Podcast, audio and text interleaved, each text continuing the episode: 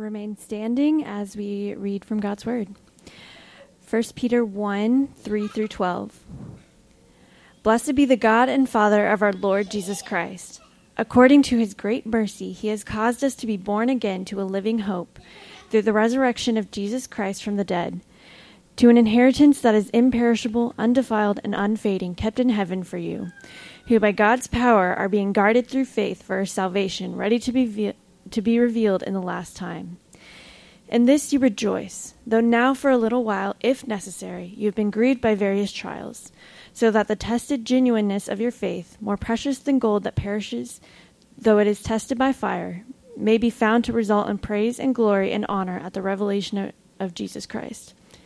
Though you have not seen him, you love him. Though you do not now see him, you believe in him and rejoice with joy that is inexpressible and filled with glory obtaining the outcome of your faith, the salvation of your souls.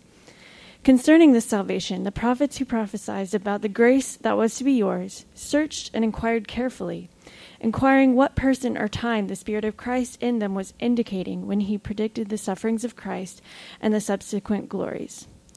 It was revealed to them that they were serving not themselves but you in the things that have now been announced to you through those who preach the good news to you by the Holy Spirit sent from heaven things into which angels long to look.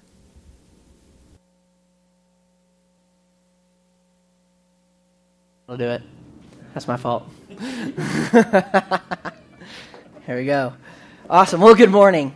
I just want to make sure that works because I know we have people here for diff- not different reasons, and that's the way we record things is through the microphone. So I can talk really loud, and it's not a problem, but we do have some people who aren't able to make it with us this morning. So I want to make sure that they get access to that. Well, I want to invite you to open in your Bibles to Titus chapter 3. We are nearing the end of our study of the book of Titus. It's a quick study because it's only three chapters long, this little book, but I think it has been jammed packed with really, really good things. And this passage is one of those things Titus chapter 3, verses 3 through 7. I've titled the sermon The Great Contrast because what I want us to look at as we look at this passage together is the great contrast that is between who we were, who we once were before Jesus, and not just who we are now, but who God is. Who we once were and who God is. And so that's what we're going to do this morning. We're going to look at first who we were, as we look at verse 3, and then we're going to look at two different things about God and who He is and how He has changed us and continues to change us. And that's what I want us to see is that there is a extreme contrast in this. Uh, this week, as I was studying and I was in the Westland Library, uh, there it's probably a little awkward because I'm like tearing up in the back of the library as I just sat and read this passage over and over again. And all of God's word is inspired, all of God's word is helpful. That's why we walk through verse by verse here. But there are sometimes just certain passages that are just so clear about what God has done for us. And that's this kind of passage this passage really walks through what it means to be a Christian, who we were apart from Jesus, and how hopeless we were, and who we have been made into because of him and what he has done. And I was just reflecting on that, I'm just worshiping God in the back of this, this little library. And I just want to encourage you before you hit community group this week, or as you think about this, take some time and just sit in this one. I hope we're always doing that, but, but I really want you to sit in Titus chapter 3, 3 through 7. Let's go ahead and read that together. Picking up in verse 3, it says, For we ourselves were once foolish, disobedient, led astray, slaves to various passions and pleasures, passing our days in malice and envy, hated by others and hating one another. But when the goodness and loving kindness of our God and Savior appeared, he saved us, not because works done by us in righteousness, but according to his own mercy, by the washing of regeneration and the renewal of the Holy Spirit, whom God poured out on us richly through Jesus Christ our Savior, so that, being justified by his grace, we might become heirs according to the hope of eternal life. That's a good passage. That is good, good news that we have in the gospel. Well, let me pray for us and then we'll jump in. Father, I just pray for, for myself right now. I ask God that you would give me clarity of mind as we walk through this passage together, that you would work in me by your Spirit in the ways that, um, by your grace, that I have prepared. God, that uh, the horse is ready for battle, but the victory belongs to the Lord. Lord, help me to know that I have prepared. This horse has put on his saddle. But ultimately, God, the victory belongs to you. And God, we just ask that you would have your way by your Spirit, that the word of God would be applied to our lives. And I ask this in the name of Jesus. Amen. Well, I want to look first at verse 3 here. It says, For we once ourselves were foolish, disobedient, led astray, slaves to various passions and pleasures, passing our days in malice and envy, hated by others and hating one another. On the slide here, the point is just called We Were dot dot dot because seven things don't fit on a slide very well, right? Because that's what this gives us. It gives us seven things, and this is not a pretty picture. When you look at who you were before you came to know Jesus and who you are, even now sometimes, if we're honest, because of dwelling sin that still lives within us, because we are a, a work that's not yet completed, God is still having his way in us, changing us over time. It's just not a very pretty picture where the Bible talks about us as human beings. I mean, look at this. Like, again, there's like seven different things that it tells us here. It says that we're foolish. In other words, you're a bad decision maker. You don't make the right choices on your own apart from God and His wisdom. You're disobedient and unruly. My son is a great example of that. He's just crawling under chairs just a little bit ago, right? He just doesn't do what you ask him to do. And that's all of us. We can look at him and see that. But that's me too. I'm unruly. I, I don't want to obey. I don't want to do the things that are right to do. We're led astray, or another way we could translate that is we're deceived. We're totally deceived before Jesus.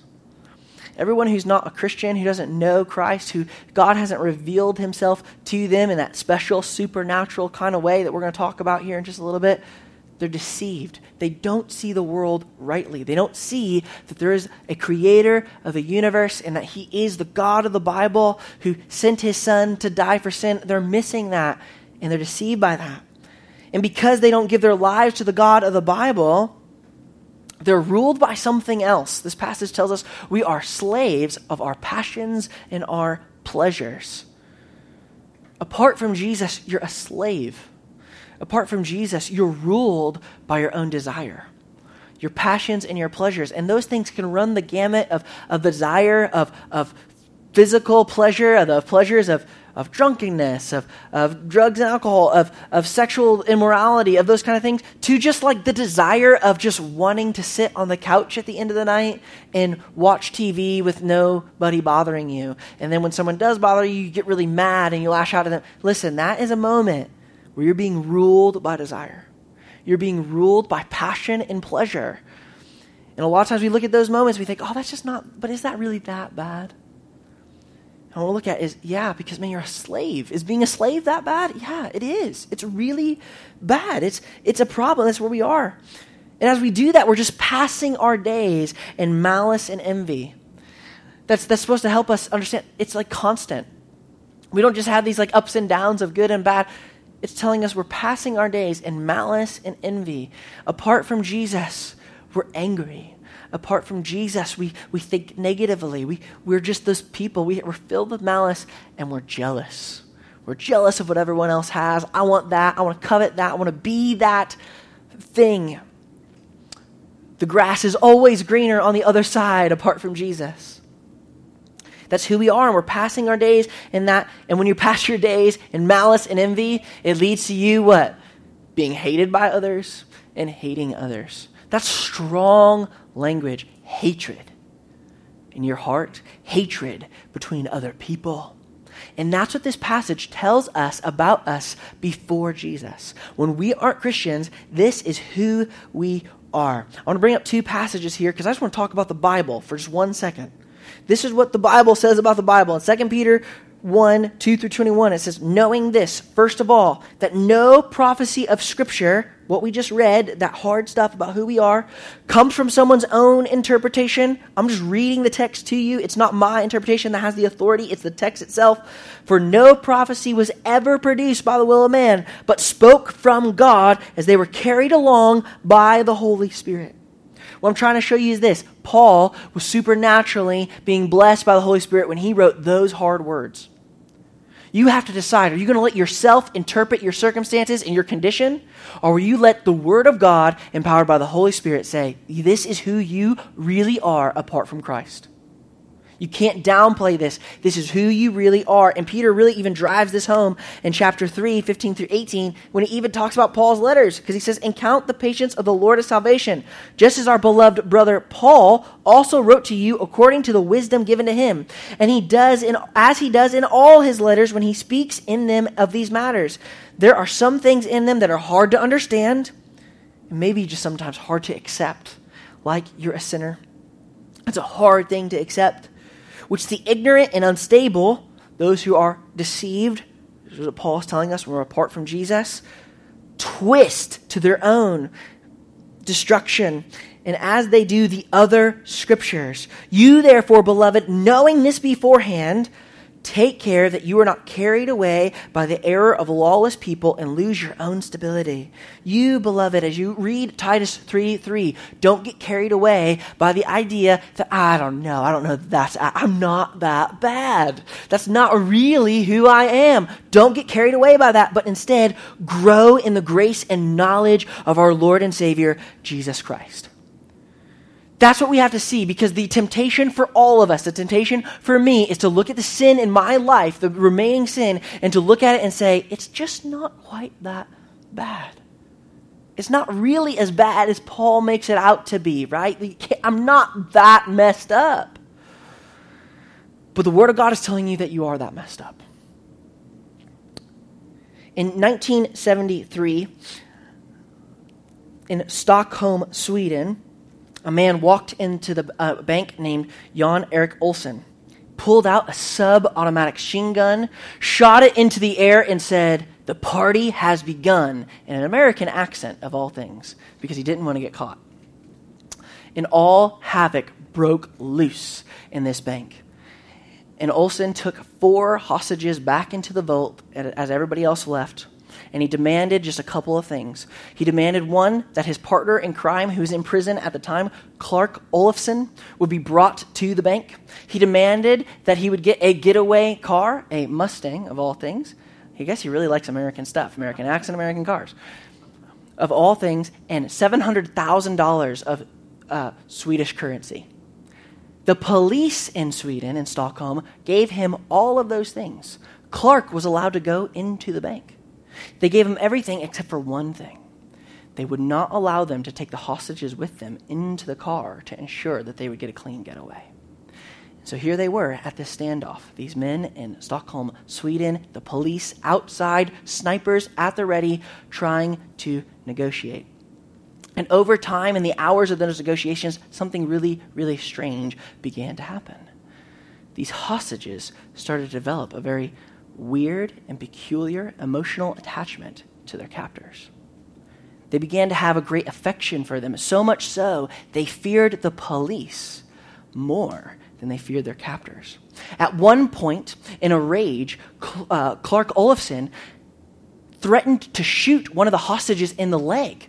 This man in the leg. He said, If you don't give me what I want, I'm going to shoot you in the leg. And the man says he remembers thinking to himself, How kind of him he's only going to shoot me in the leg. And one of the ladies that was a hostage said, I can't believe I said this, but I literally said to Sven, Sven, let him shoot you in the leg. It's just a shot in the leg. It's just a bullet to the leg. Let him do it. He could shoot you somewhere else. This is what they did.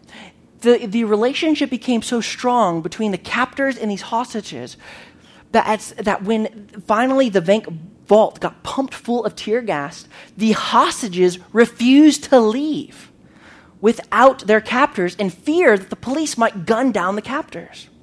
And so the hostages escorted out their captors, hugged them, kissed them, shook their hands.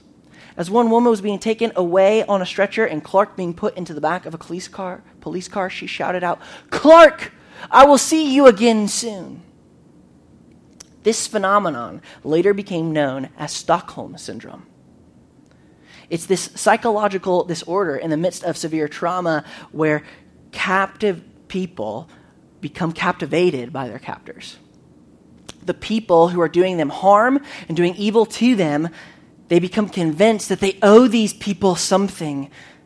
And my fear is that for many of us, though we are slaves to sin, we see and treat sin like we have a spiritual form of Stockholm Syndrome. It's not that bad, it's just a bullet in the leg. That's our understanding of sin. Instead of realizing that that's the captor, that's my slaver, that's who's, who's got me, and it's a cruel taskmaster. Our sin is cruel to us. It will destroy us and it will kill us. It's not out for, for its own good. The enemy isn't out for, for our good. He seeks to destroy us. And yet we've been lulled into this weird and strange affection with the things that are going to kill us rather than committing to put to death the things of the flesh, rather than seeing what the true enemy is. You see, sin is our captor. We cannot fall in love with that. We have to see it for what it is. When you read these passages in the Bible, you have to be convinced I'm really that bad. I'm still struggling. Because when we're convinced of that, it paves the way for the good and glorious news of the gospel. See, that's why we need someone else to intervene because we've been deceived. We've been brought into captivation. We need a rescuer to come and do that. We're trapped by our own passions and desires. And don't we have good news in Titus 3, verses 4 and 5? Let's read that together.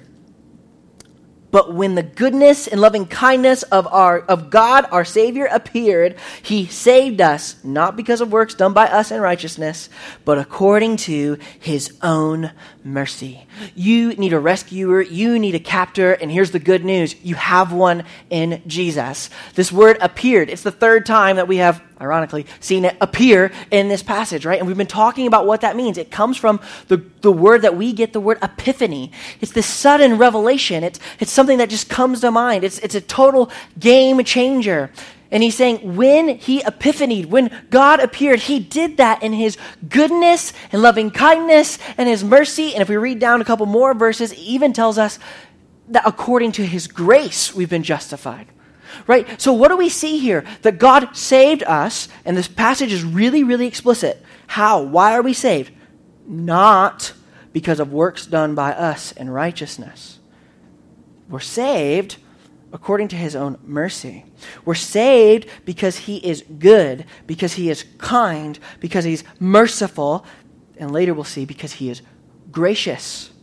That's why God saves us. That's why God does what he does because of his own character. The great contrast I want you to see is your character apart from Jesus. Your sin really is that bad. But the great and wonderful news that God, at his core, at who he is, he is the God who is good and kind and merciful and gracious. That's who God is, and that's your Savior. He's the Savior that has appeared. You need a rescuer. But you don't need just any rescuer. You need one who's really good, who's really kind, who's really merciful, who's really gracious. And you have that in Christ Jesus. That God sent His Son to live this life, this hard, difficult life, even though He didn't have to do that died on the cross for your sin and for my sin, the sin that we are talking about in verse 3. He is putting it to death in his death. And then, because of his goodness, because of just how awesome and great he is, he resurrects from the grave. He resurrects from death. And he conquers it sin and death. So if we put our faith in Jesus and Jesus alone, we can be saved not by our own works, but by what He is doing. I deeply desire that all of us would massage this down deep into our heart of hearts, that we would embrace the truth and the knowledge that Jesus has saved us. But not because we're good, not because of our good works. The passage is clear. He saved us. This one gives us four reasons because he is good, because he is kind, because he is merciful, and because he is gracious. Now we're going to massage that in together. Are you ready? It's going to be a real, little bit awkward. And it's going to be really awkward if you don't participate. Okay? So don't make this any more awkward than it needs to be. Please. All right? Here's what we're going to do you're going to repeat after me. All right? We're going to say it out loud together. It should be on the screen. It's on the screen. Nailed it, Lauren. Thank you. There it is, right? So I'll say it, you say it back. I'll even gesture with my hands, okay? Everybody's going to do this. Vera and Levi, the only ones excused. All right? Here we go. He is good. He is, good. He is kind. He is, kind. He is merciful. He is merciful. And he is gracious. Gracious. Let's do it again. He is good. He is. He is kind. He is, kind. He is merciful. He is, merciful. He is gracious. He is good. He is kind. He is merciful. He is gracious. All right, here's what we're going to do this time. I'm going to say, God is, and you're just going to say, good, kind, merciful, gracious. Can we do that all four together? You're going to say all four of them, right? God is good, kind, merciful, gracious. God is good, kind, merciful, gracious. Why do I do that? Why do I have a call and response in the middle of the sermon? Why, why do that? Because this is so important. This is so important. This will radically, forever change your life if you understand this. You are not a Christian because of anything good that you've done. You are not a part of the church because of anything good that you have done. You are not a child of God, an heir of righteousness that we're going to talk about later. You don't have eternal life. You don't have that hope because of anything good you have done. You've done that because God is good, kind, merciful, and gracious. Amen. That's the truth.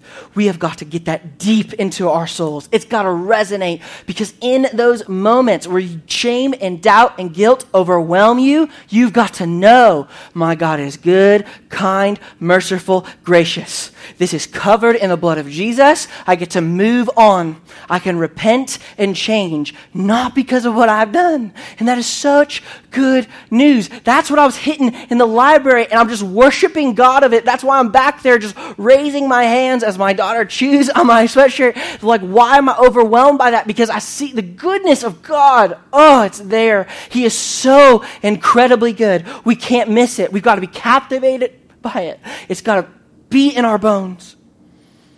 Because the reality is, is, we can say it, but the question is, do you believe it? When we see this truth that we are saved wholly of God and what He's done, that is beautiful and great news.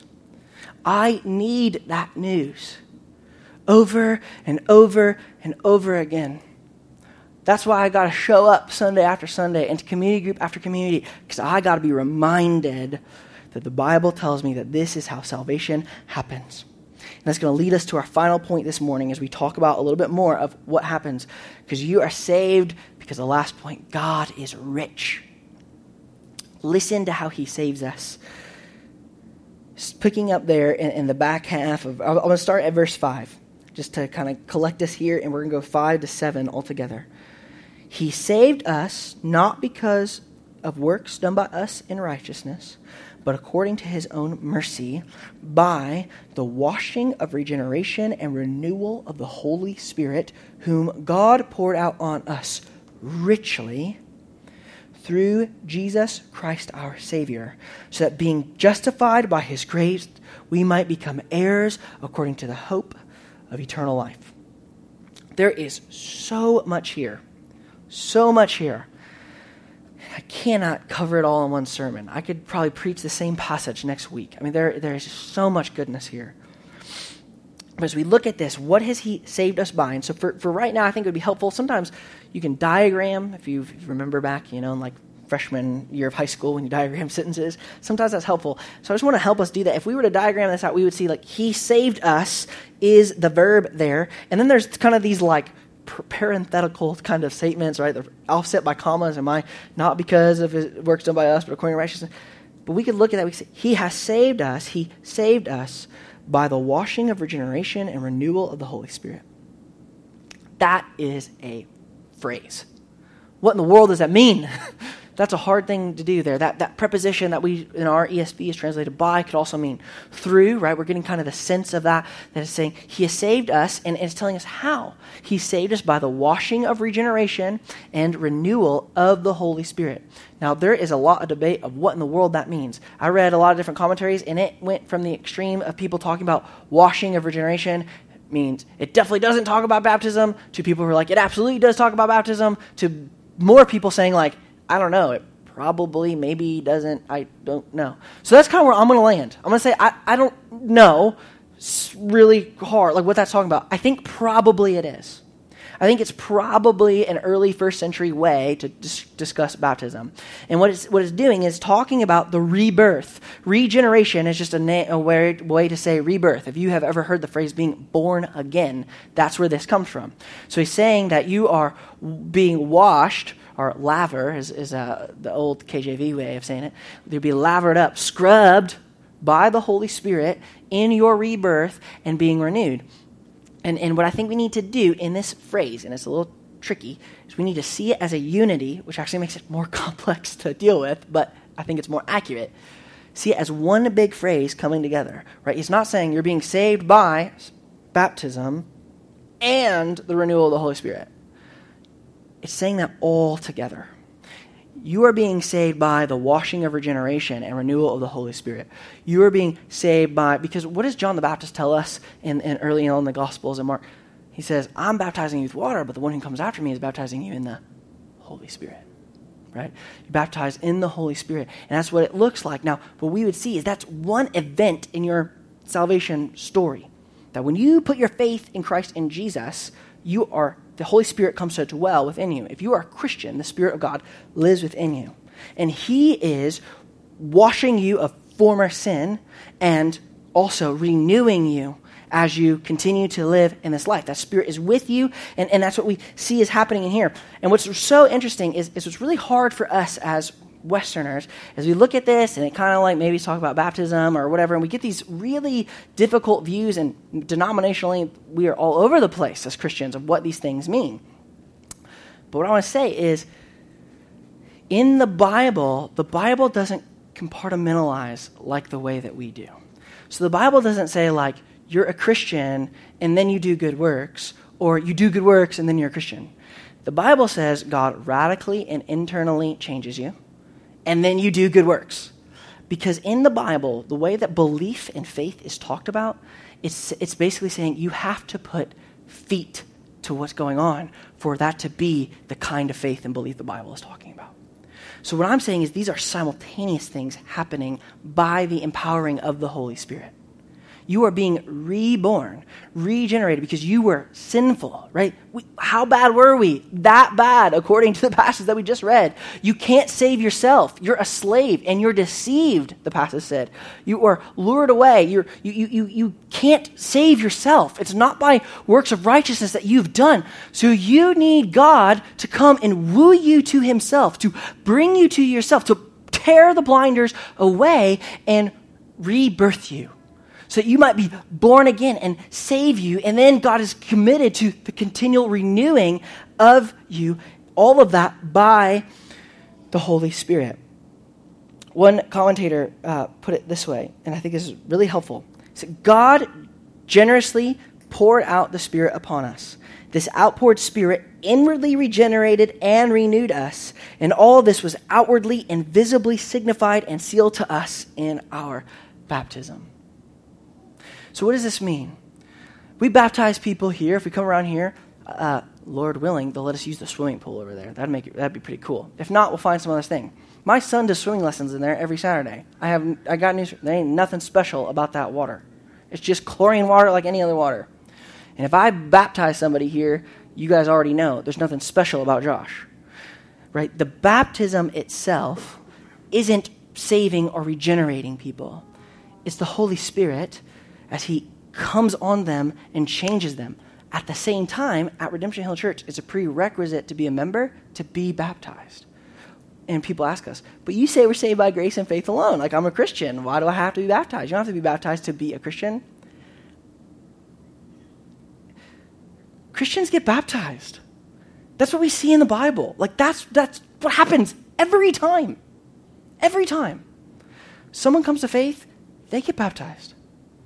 And I believe it's because what God is teaching us is that our internal faith that He does, and He is doing the work, we're not saved by any works of our own. He is doing all that. But our saving, our salvation, is going to result in following the commands of God. And one of those commands is baptism. That's what we see. And we'll talk about this hopefully more, depending how things go with this new baby coming and everything. Is I'm going to try to, to teach from Titus 1 1 to the very end in one, in one sermon. We're going to talk about what salvation really means, and we'll go into that even deeper. But it's so incredibly important for us that we look at this and we, and we see what's happening, especially because the theme of the letter of the book of Titus has been that salvation leads to godliness. That, that if you believe in this gospel, Paul's saying from the very beginning, then you're going to live this way.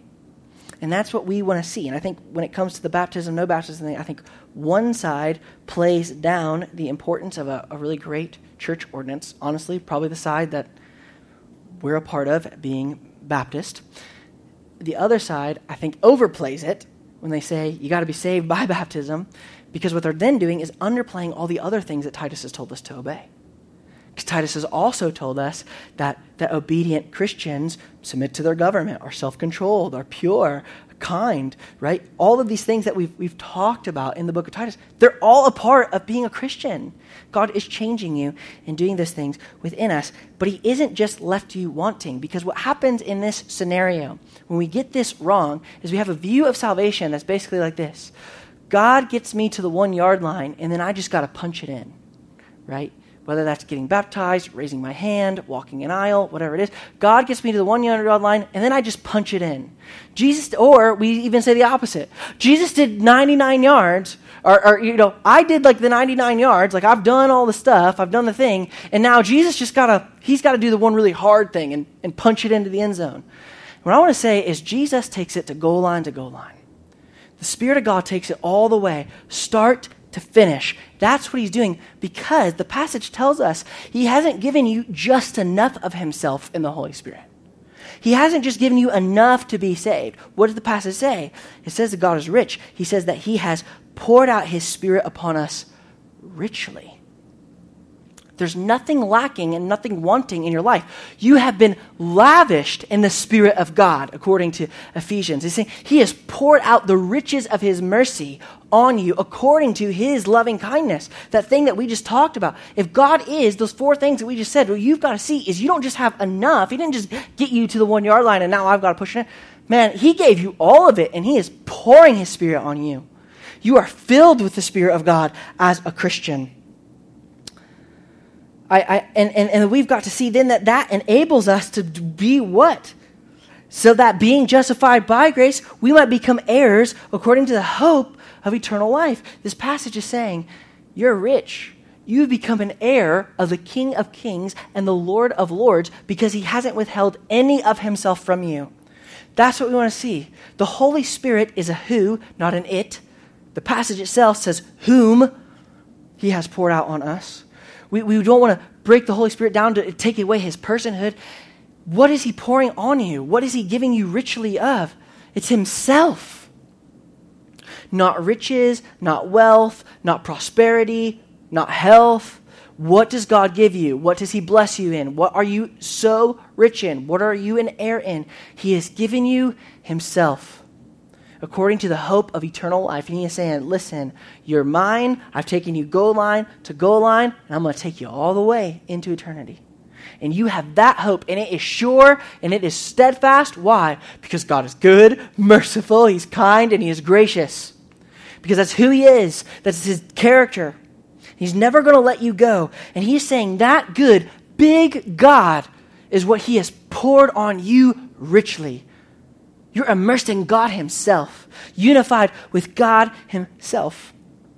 I have a friend. She um, grew up in what's what's called the prosperity gospel, and she and she believed it was in all the way. And she was told, "Man, if you just pray enough, if you just believe enough, God is gonna get rid of your poverty. God's gonna get, get you're gonna get that promotion, you're gonna get that new job, you're gonna get favor that you just can't imagine." And they would pray, and they would pray, and they would pray, and they pray. And they would still be poor. They would do all the things that they were told to do, and she was all the way in, all the way in. And then, by God's grace, through YouTube, of all places, she heard the gospel. She heard that God loved her no matter what, that God was going to be there no matter what, that God was the one who took her goal line to goal line, that God loved her, set his heart on her, and has saved her from her sin. And that her main problem was not her poverty, but her main problem was her sin before a holy God. And that was great news because that holy God had made a way through Jesus Christ to be redeemed and be bought back by sin. And she posted on her Facebook not too long ago, and I love that she told that story and shared that testimony. And, I, uh, and the one thing that she shared, and I loved it, I loved how she said that. She said, What I came to learn was this, is that Jesus is the treasure. Jesus is the treasure. Brothers and sisters, if you don't learn that, heaven isn't the place for you. You're not going to be there. Because you know what the treasure is there? It's not the streets of gold, it's Jesus. Who's everybody worshiping at that throne? It's the Lamb who was slain and who is worthy, who has won the nations to himself. That's who everybody's looking at. Heaven is a place for people who see that Jesus is the treasure, that he is the apex of all things. He is the King of kings and Lord of lords, and by his sacrifice, you've been made an heir with him of eternal life. And that's your hope. And if you miss that, you've missed the gospel. The hope of the gospel is that God is pouring out himself on you, that God himself lived this life, that God himself took on the punishment of sin. See, we, want to, we are a Trinitarian church, and what we are saying is salvation is Trinitarian. What God the Father willed, the Son accomplished, and the Spirit applies. And He has given you all of Himself, and He has not lacked anything at all. And we have got to see that Jesus is the treasure. You are rich in Christ, and man, there ain't nothing more.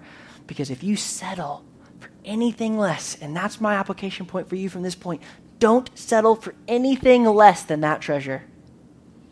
Don't settle for anything less than Jesus. Because if you are striving and ceasing after all of these things, whether it is, man, I know finances are tight, it's hard. I'm just trying to make it ahead a little bit here. And you got to work hard and you got to provide for your family. God's called you to do that. Or it is the, the I, I just want that status. I, I, want, I want that recognition. I want that respect. Those are things I struggle with. That's why they come to my mind. That's what I want. Man, you're missing it. That's not the treasure. That's not the treasure. Jesus is the treasure. And he will never leave you wanting. Never you will find that when Jesus is the treasure, you are filled with joy. You can cease your striving and know He is God. As I wrap up today's sermon, I just, ah, this text is so good. I might just like sit on it myself later. I hope you do. If you don't know Jesus, and something we'll start to do is, is, I'll make sure that I'm always available at the back of the room. And if you bring your friends here, we'll always do that. And we'll let them know that the last song is a great time. If they want to respond to Jesus, that's a good time to respond to Jesus. And so I will be back there today. If you're, if you're not a believer, if you have more questions, if you want to know, we talked about baptism and this kind of stuff, you want to work through that, I'm there and we can ask those questions. And that's how we can do that. And it's a good way we can begin to respond as we continue to build this church service together as a brand new little church, I'll be there. And we can chat and we can talk. Because I, I, pray that everyone here sees and, and worships as we sing this last song together a God who is good, kind, merciful, and gracious. A God who saw us in our sin, in our despair. Those, seven things are just kind of ugly. I I don't like to think that about myself. But God looked at that and He said, I'm going to show up and in my goodness, in my loving kindness, I want to save them, not of works according to what they've done, but according to my mercy, according to my grace. I'm going to save them. So that's what I want to call you to do. I want to call us all to respond. I'll be at the back. And if, if that doesn't fit your category, how can you respond this morning? You respond as the band comes forward and leads us in singing. Let us pray.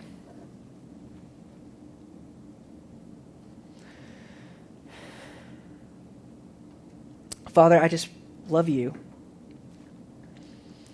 I pray, God, that as we look at a passage like this, a passage that just makes so much of you, little of us, as we look at these, these amazing truths that just what a poetic way for your spirit to inspire Paul to say this. But God, but when the goodness and loving kindness of God appeared, our great Savior, oh, that's awesome.